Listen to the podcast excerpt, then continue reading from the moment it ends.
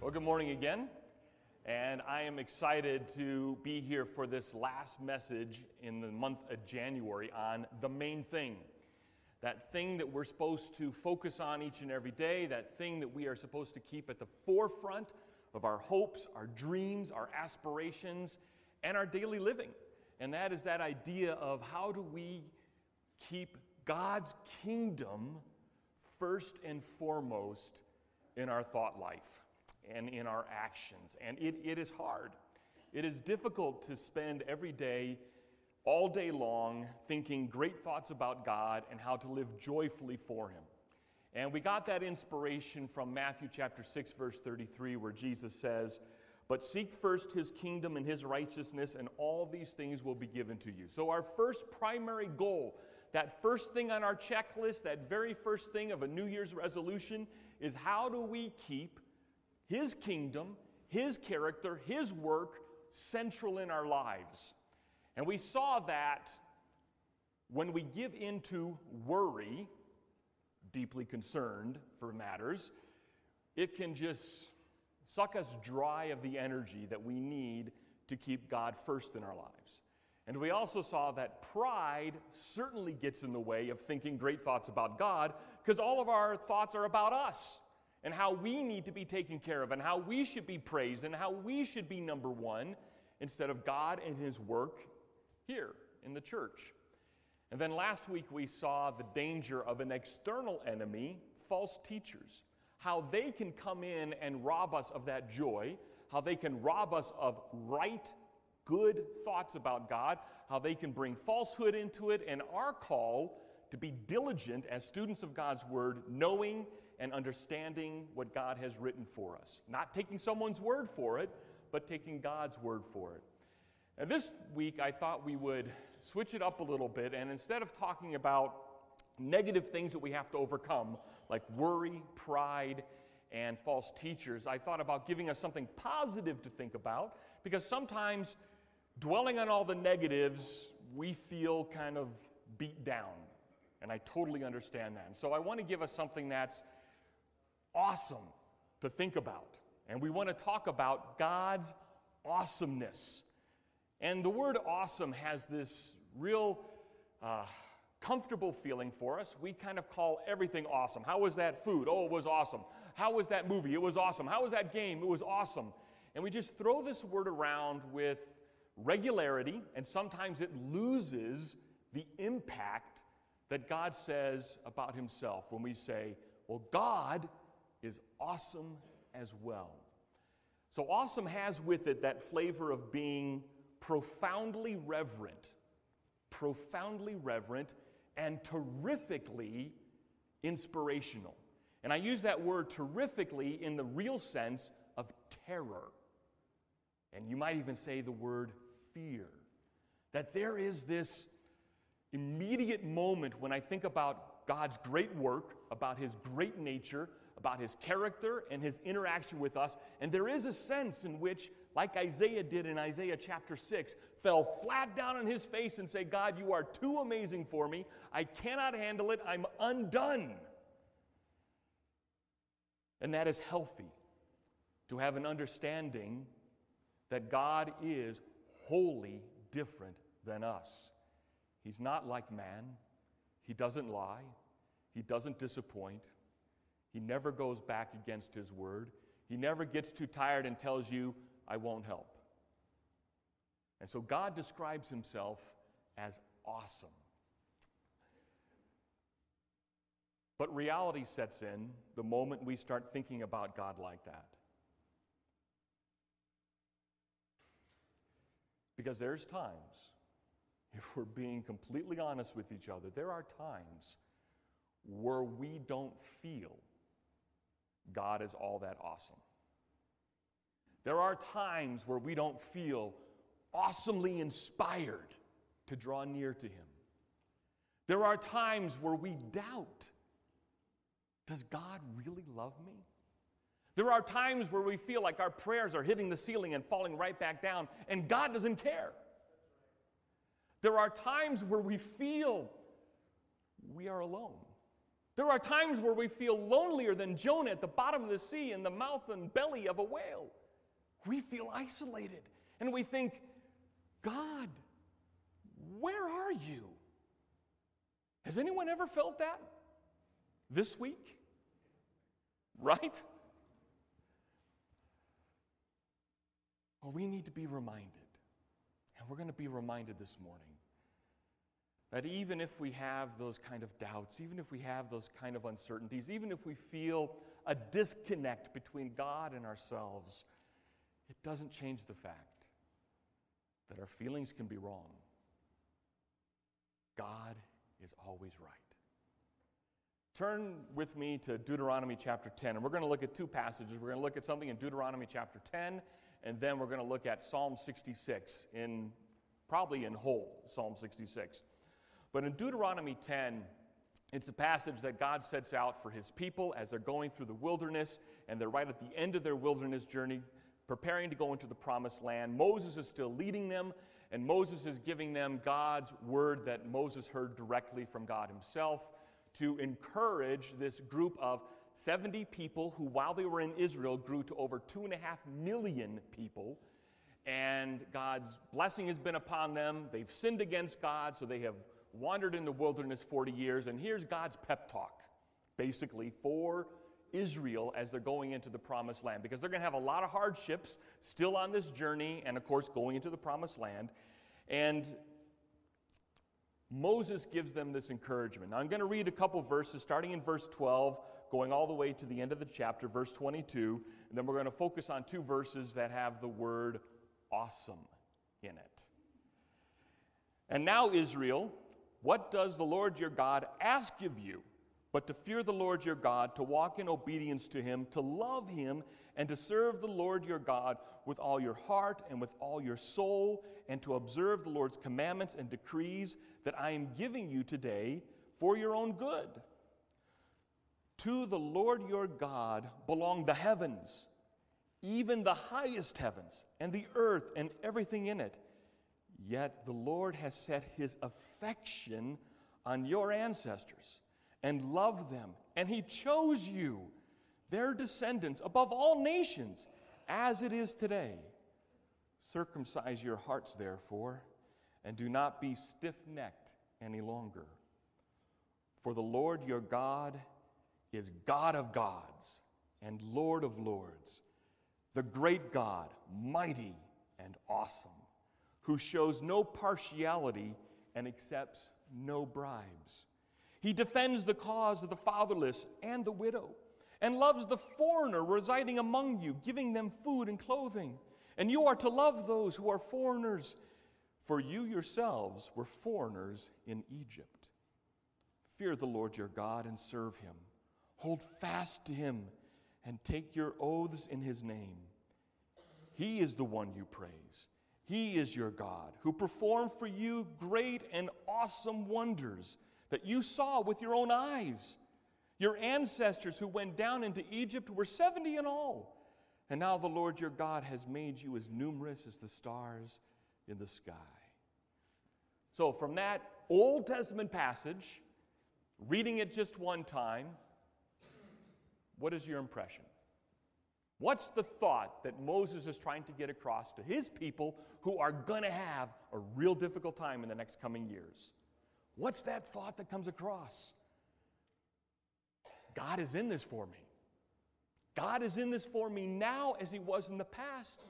God's love is on display. Your love is on display. And God's work is evident in every one of those verses. Has not God done this? Does He not own this? Did He not create this? Did He not do this for you and your ancestors? Did God not place His love upon you and promises upon you? He's not going to lie to you. Is He not for you? And the answer is yes. And what does He require of me in return? To love Him with all my heart, soul, mind, and strength, and love my neighbors. Doesn't say that in the text, but certainly says, love those that are dwelling with you that may not be just like you. Love them, honor them, be gracious to them as God has been gracious to you. And those two verses that cry out with this idea of a reverent, awesome excitement and fear of God, Verse 17 For the Lord your God is God of gods and Lord of lords. So he's saying, first of all, that in a, in a universe where people worship all sorts of gods, worship all sorts of things, from things made of wood and stone to immaterial things like wealth and prestige and education and relationships. It says all of those. All of those things that people put up as more important than me, I'm more important than they are. It doesn't matter what they are, I'm the God of gods and Lord of lords. In the New Testament, he adds King of kings. Just so we understand, he's also talking about earthly rulers. They don't have anything compared to God as far as value and worth and worship. And he says, The great God, mighty and awesome, who shows no partiality and accepts no bribes. Our God is fair, our God is for us. Our God is able. That's what I get out of that verse. He's able. He is uniquely able to be near to us, to lead us, to guide us,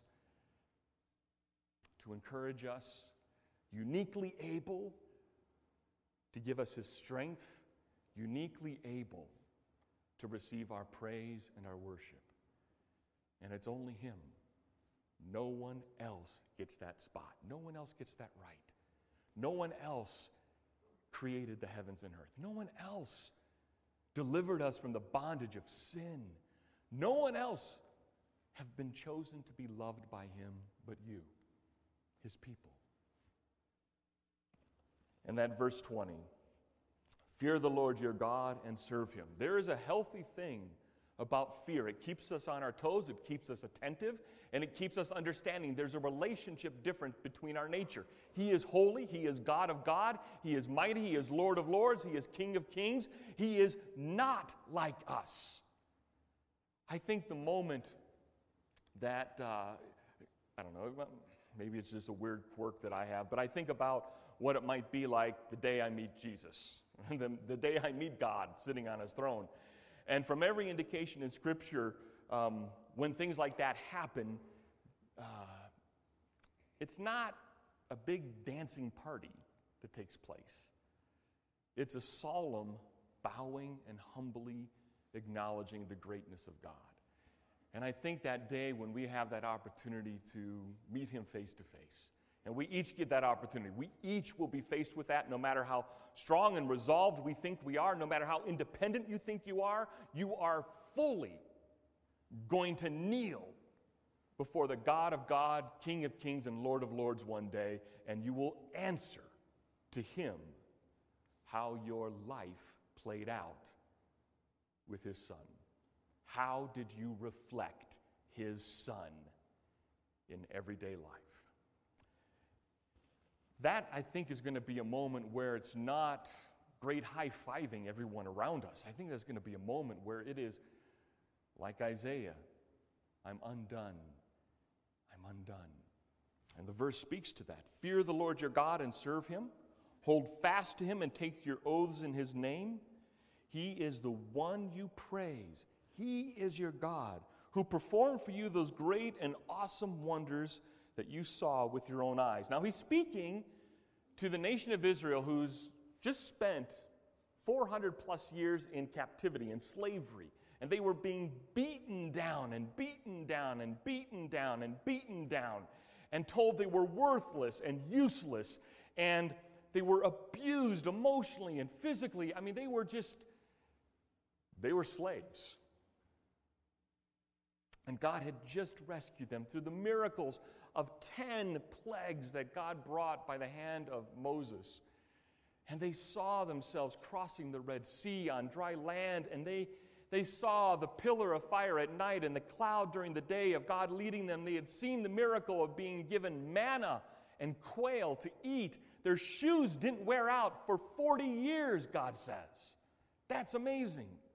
So they had seen God actively involved in their lives caring for them and nurturing them and protecting them, loving them as a father and a mother loves their children. We didn't experience that. We didn't see that. They saw it.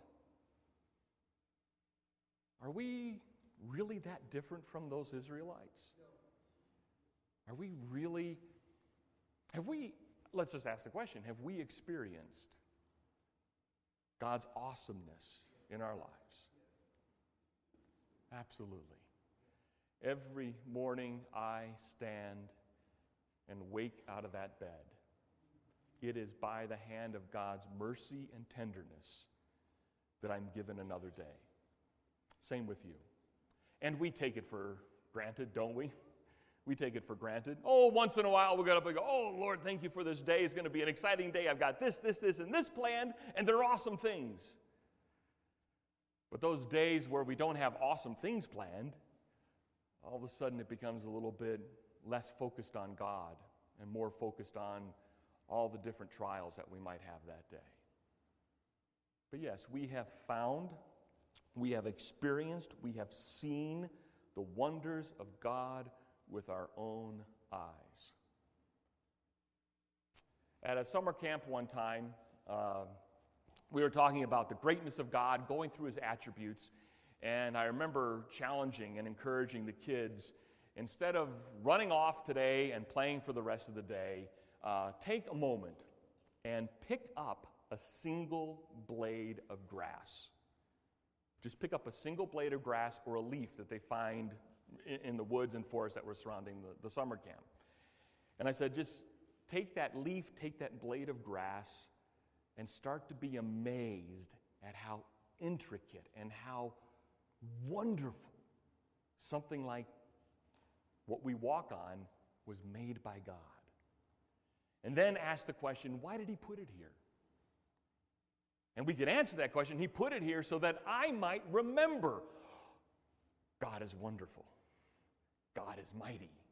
God is amazing. God is awesome. How you can ever look at the mountains and just think of it as, eh, I've seen it before. Every time you look up at the night sky, every time you look at the summer sky or the sky at all here, you could be amazed that God has blessed you with a moment to hear the bird, to feel the leaves and grass crunching under your feet, to see the stars at night, the clouds pass by. Every moment shouts, Our God is awesome. And He has given that to us to inspire us to live daily for Him, to make Him first. Run real quick, not run, but turn real quick to uh, Psalm 66. It would take you a long time to get there by running. But Psalm 66. And this is a great psalm. Uh, we don't know exactly who wrote this. Could be David, could be Asaph, could be a number of different uh, songwriters back in the day of the Old Testament. But I think this psalm really puts in perspective our focus on the awesome character, nature, and work of God and what our responsibility is towards that. And the psalmist starts in the first four verses and says, Shout for joy to God, all the earth. Sing the glory of his name, make his praise glorious. Say to God, How awesome are your deeds! So great is your power that your enemies cringe before you. All the earth bows down to you. They sing praise to you. They sing praises of your name. Those are all exclamation points of how we are to respond to this God who's revealed himself as a loving, caring Father, but yet at the same time, all powerful, mighty creator of heaven and earth, who says, Thou shalt be holy as I am holy. And our response to that is praise to his name. Praise to his name. When was the last time you thanked God for something that he's done in your life? And I know the question, well, God hasn't done anything really miraculous in my life. It's kind of just normal and every day's the same. And, and I think to myself, oh, we are looking for miracles when God says, our relationship, the fact that you know me, and I know you. That's miracle enough. That's amazing enough. That is awesome enough to focus on for eternity. His love, patience, kindness, long suffering toward us is enough to put a song on the lips of all of creation for eternity. Wow. Say to God, How awesome are your deeds? What has God done in your life that is inspiring of praise? I'm not just talking about the general praise when we get together and we want to sing a song and we raise our hand, we clap, we sing. I'm just talking about general praise. I'm talking about you specifically. When was the last time in your life specifically did it feel like you should just shout out that God is good to you? We don't often do that. We might have moments of, wow, that was a great day, or that was a fantastic event.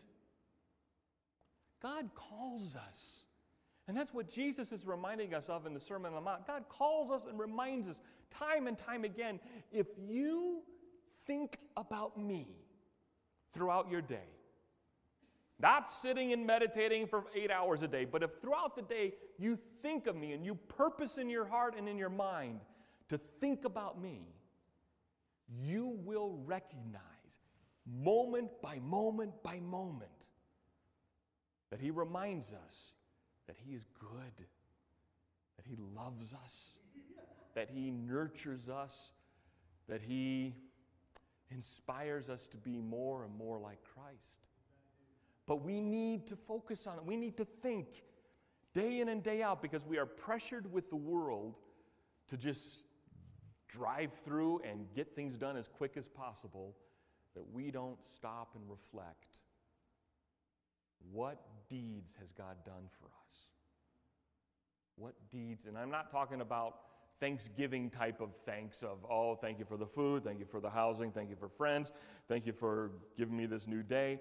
I'm talking about the deeds that He's done in our lives. The fact that He forgives us when we say, forgive us. How hard that is for us to do for one another, but God says, it's done. As far as the east is from the west, your sins are forgiven. White as snow, it's done. We like being forgiven. We like being restored. We like that feeling of our guilt being removed. That's something we can experience every day, isn't it? That's a deed that God has done. God has done so much for us. Uh, I had a friend who lived in South Africa who came and visited us in America, at a church that we were at in Milwaukee. And I remember just driving to him to a store or a restaurant. Uh, he was a missionary. It was very quick and didn't seem very consequential at all. Maybe I think we were just all going to a store. And um, we got in the car and drove to our destination. And we were getting out of the car, and Peter, his name was Peter Hammond, and Peter said, um, Well, are we going to pray? And I'm looking like, mm, we just got to the store. I don't know what you're talking about. And the pastor who was with us, uh, he said, I, why, oh, yeah, of course. I mean, I'm never going to not pray, but Peter, why are we praying? Well, we got here safely. And that took us all by surprise because I don't think I've ever once sat in a car thanking God for delivering us safely to a grocery store. I mean, have you? I mean, maybe if there was an accident that you missed by two seconds, you went, Oh, God, thank you for, for saving me from that. It might have been a reactionary, Oh, thank you. Or, Oh, good, there's a parking spot right in front. Yeah, sometimes we do that. But it wasn't any of those things. We just got there. He says, Well, shouldn't we pray? God brought us safely to this spot. wow. Talk about praying without ceasing. Maybe that's kind of what Paul meant to have this mentality where throughout the day I recognize his deed and I thank Him for it. Now, that might make a real long trip to the store if you're going to three or four stores at once. Totally get it. But that mindset of after you've arrived, thank you, Lord, we arrived. Thank you. That, I think, is what he's talking about when we look at his deeds to us and we appreciate it. Because we can so quickly look over those things and glance over it and go, that's just normal everyday life. God is involved in your normal everyday life. Everything in your day, He's involved in, cares about, and is working in. It's just up to us to take a moment and go, I acknowledge you, Lord. What you've done this day, all the different things that I approached, all the different headaches and heartaches I had to deal with, all the different struggles I had, and all the joys that I had, you were there right beside me. I am never far from you, and you are never far from me. Thank you. That's all it takes to remember his deeds. And I think when you start down that path, you then become you become aware of the small, minute things in life and how active God is involved in that. Continuing on in, in uh, Psalm 66, even more things. Verse 5 Come and see what God has done, his awesome deeds for mankind. And then he gives us a couple, of, couple things here. He goes, He turned the sea into dry land. They passed through the waters on foot. Come, let us rejoice in him. The number of times, the number of times Scripture goes back to Israel's deliverance in Egypt through the Red Sea into the Promised Land happens hundreds of times. It's a one time event. God saved his people. Hundreds of times it talks about praise God for that deliverance, praise God for that act of saving. I think it's a one for one correlation with us. While we have not been slaves, freed from an oppressive government and brought into a promised land, something greater has happened to us. If we acknowledge Jesus Christ as our Lord and Savior, that same freedom, that same act of being enslaved and indebted to sin, freed by the blood of Christ, paid by his ransom, now we're in the kingdom of God, loving his holiness, loving his righteousness, loving his name, putting a praise upon our heart. How often do we thank God for that? If we take Scripture's example, virtually half the Psalms talk about it, the New Testament talks about it, and the Old Testament talks about it everywhere as a sign of God's love as a sign of God's caring. There should never be a day where we can't say how horrible that day was, how hard that day was, how painful that day was, where we can't end the day by saying, Thank you, Lord, for saving me. And then all of a sudden, everything gets put into perspective. This light and temporary troubles and trials are nothing compared to the end of living with Him forever and ever and ever.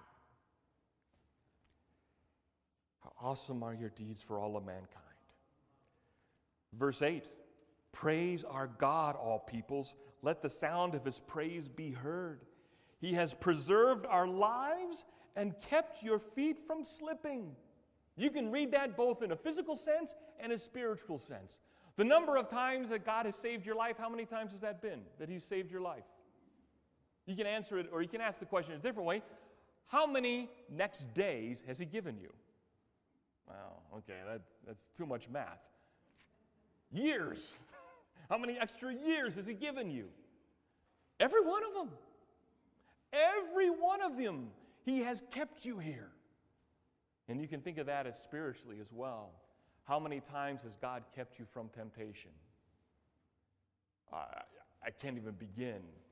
Can't even begin to fathom the times that He has stopped your eyes from wandering, the times that He has stopped your mind from rushing to a conclusion or engaging in an activity that was sinful. He has, he has kept you. And yes, there have been times where we have sinned, just like Peter putting his foot in his mouth multiple times, lying, lying to Jesus. The times that He has kept us near are the number of days that we've had. He has done that to perfection. For you, God, have tested us. You refined us like silver. You brought us into prison and laid burdens on our back. Let your people ride, you let people ride over our heads. We went through fire and water, but you brought us to a place of abundance. You see, the psalmist, whoever is writing this, does a beautiful job with real life. He acknowledges that there are hard times.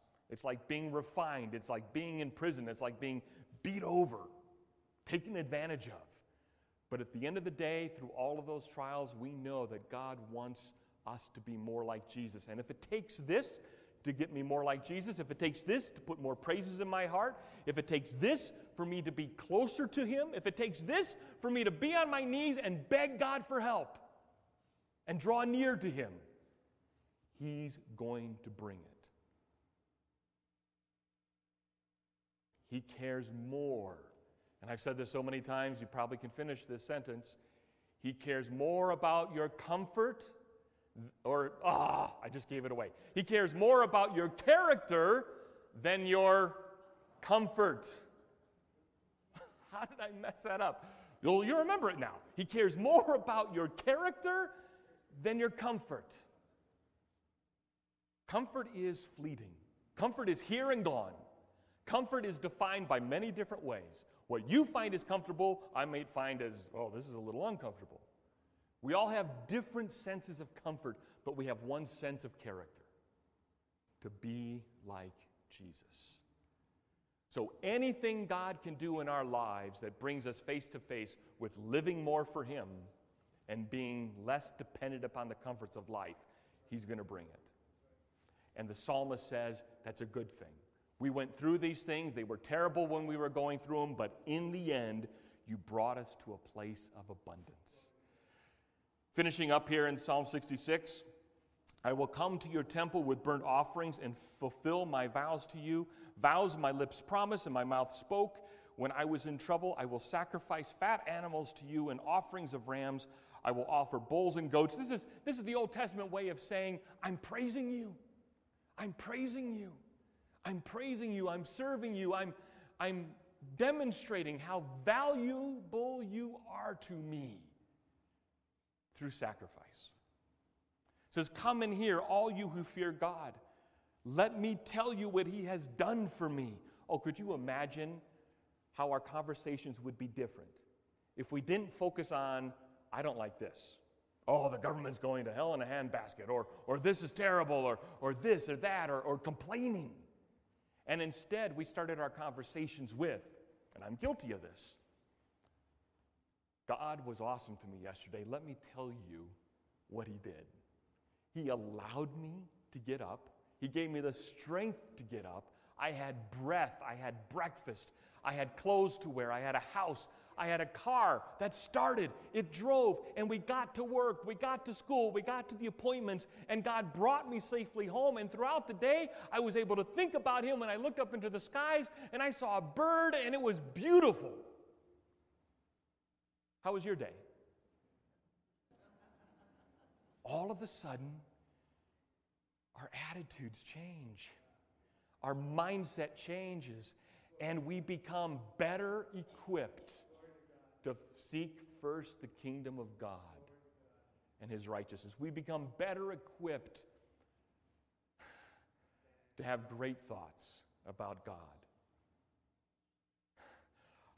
I would love to challenge myself and say, you know what? I'm going to make a commitment with you, and every time we have a conversation, we're going to start that way. But I know myself too well. I'm going to talk about the weather. I'm going to talk about just things that are really not important. Sometimes it's just socially awkward.